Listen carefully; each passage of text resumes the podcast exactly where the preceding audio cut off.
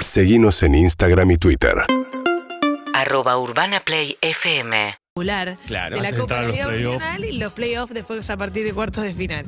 Eh, bien, y eh, Boca va a disputar su partido hoy de esta fecha frente a Barraca Central. Eh, un Boca que ya sabemos viene de perder por Copa Libertadores de América, por viene de complicar un poco su lugar en la zona de grupos, está último en este momento, pero con recorrido por delante para poder darlo vuelta. El probable 11 de Bataglia para hoy va a ser García en el arco, así que esto es una novedad. ¿Y por qué remarco lo de García? Agustín Rossi ya está recuperado, ya entrenó a la par del grupo. Sin embargo, por lo menos por Copa de la Liga Profesional y por este partido, va a mantener su lugar García con gran rendimiento cuando le tocó demostrar. Advíncula Zambrano, izquierdos, otro que vuelve después de la lesión. Tiempo recuperó- récord, ¿eh? Se recuperó mucho antes de lo que decían lo- los papeles y los médicos al principio Sí. de la lesión, así que bien por el Cali izquierdos. Fabra, uno de los que más minutos acumula en este Boca de Bataglia. Paul Fernández corrido a la derecha. Y acá hay una novedad. Deja de ser el número 5, por lo menos en este planteo, número 5 solo, y pasa a la derecha. Y Alan Varela es el que va a ocupar el rol de 5. Un Alan Varela que en su momento jugó, lo hizo bien, la MBA, recordemos, ¿no? Lo que durante un tiempo en Boca funcionó. Después, por distintos motivos, se dejó de usar. Varela llegó hasta jugar en reserva. Bueno, hoy se vuelve a meter dentro del once titular y esa, me parece, es la gran novedad para Boca. Después Ramírez, Romero, Benedetto y Villa. Boca va con titulares porque se quiere asegurar la clasificación a los octavos de final frente a Barraca Central hoy 19 horas en la cancha de Boca.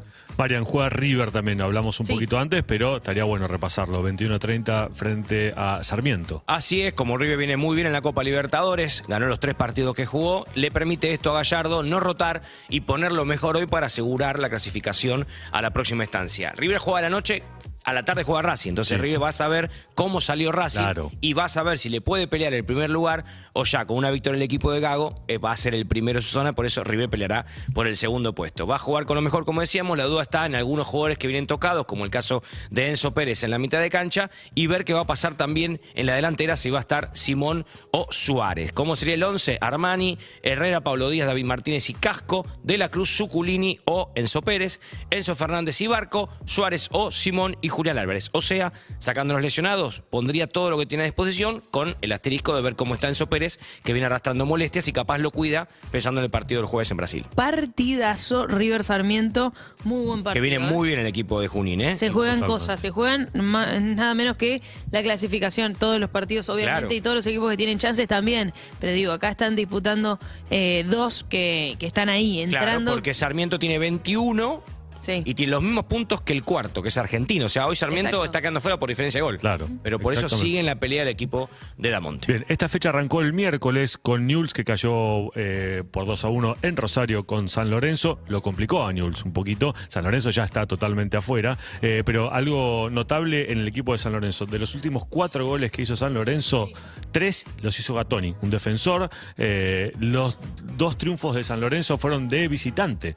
eh, y los dos por el mismo resultado, contra Talleres y contra Newell's. Eh, y bueno, como les decía, muchos goles de Gatoni. Las novedades en San Lorenzo, que ya jugó hace un tiempito, pasan más por lo que pasa afuera de la cancha, sobre todo con un crack, como hablábamos recién en la, en la tanda, como es Centurión. Centurión no va a seguir en San Lorenzo, claramente eh, van a interrumpir su préstamo, va a volver a Vélez. ¿Qué va a pasar con ese chico? No sé, ojalá eh, que se pueda recuperar más que nada por él como persona, más allá de que es un crack y que todos queremos verlo eh, en una cancha de fútbol, porque realmente es un placer verlo cuando está bien. La verdad que en los últimos partidos en San Lorenzo ya se notaba que él no estaba bien, no jugó para nada bien y el equipo de Boedo va Sumarle a las resistir. ausencias. Sumarle las ausencias Sí, relativas que tuvo los Faltó tres entrenamientos consecutivos, o sea, no, no, evidentemente no, no está pasando por un buen momento, con lo cual esperemos, como digo, primero que la persona se recupere eh, y que después pueda volver a jugar al fútbol, porque realmente es un placer ver jugar a un tipo como Centurión. Hablame de Racing, Mario. Claro, Racing va a jugar hoy a las 4 recibiendo a Banfield.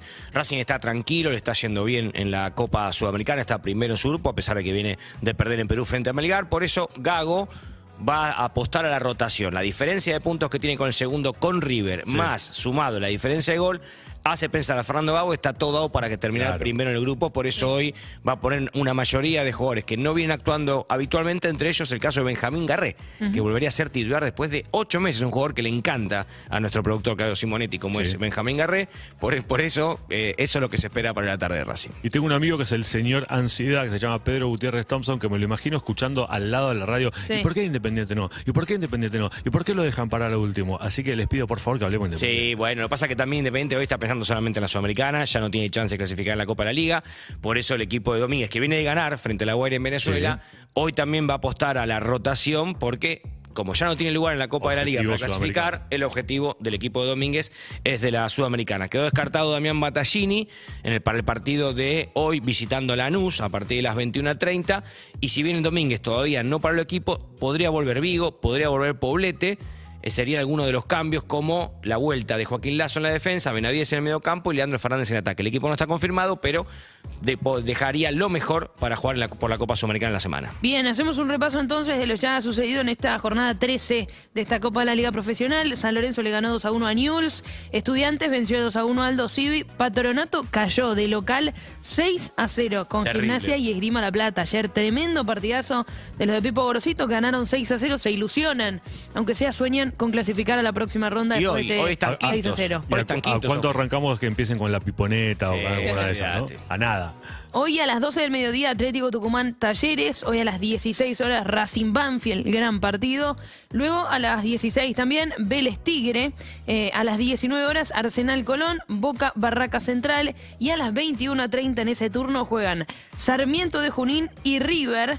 Y también Lanús Independiente. ¿Por qué tantos partidos hoy? Porque el domingo, el primero de mayo, no hay ningún partido. Ya el lunes van a estar jugando Godoy Cruz, Central Córdoba, Unión, Defensa y Justicia, Platense, Argentinos Juniors y Huracán Rosario Central. Exactamente. Recordemos a nuestros amigos oyentes que queda esta fecha que está en disputa, la que viene, que es la 14, termina la fase de grupos y después empiezan los cuartos de final. Clasifican los primeros cuatro de cada zona y se enfrentan el primero de una zona contra el cuarto de la otra, el segundo contra el tercero y así se arman los cruces de cuarto de final. Es un partido en la cancha del mejor ubicado. Eso va a ser al otro fin de Ventaja semana. deportiva. Con ventaja deportiva de localidad solamente. ¿eh? Exactamente. Seguimos en Instagram y Twitter. Arroba Urbana Play FM.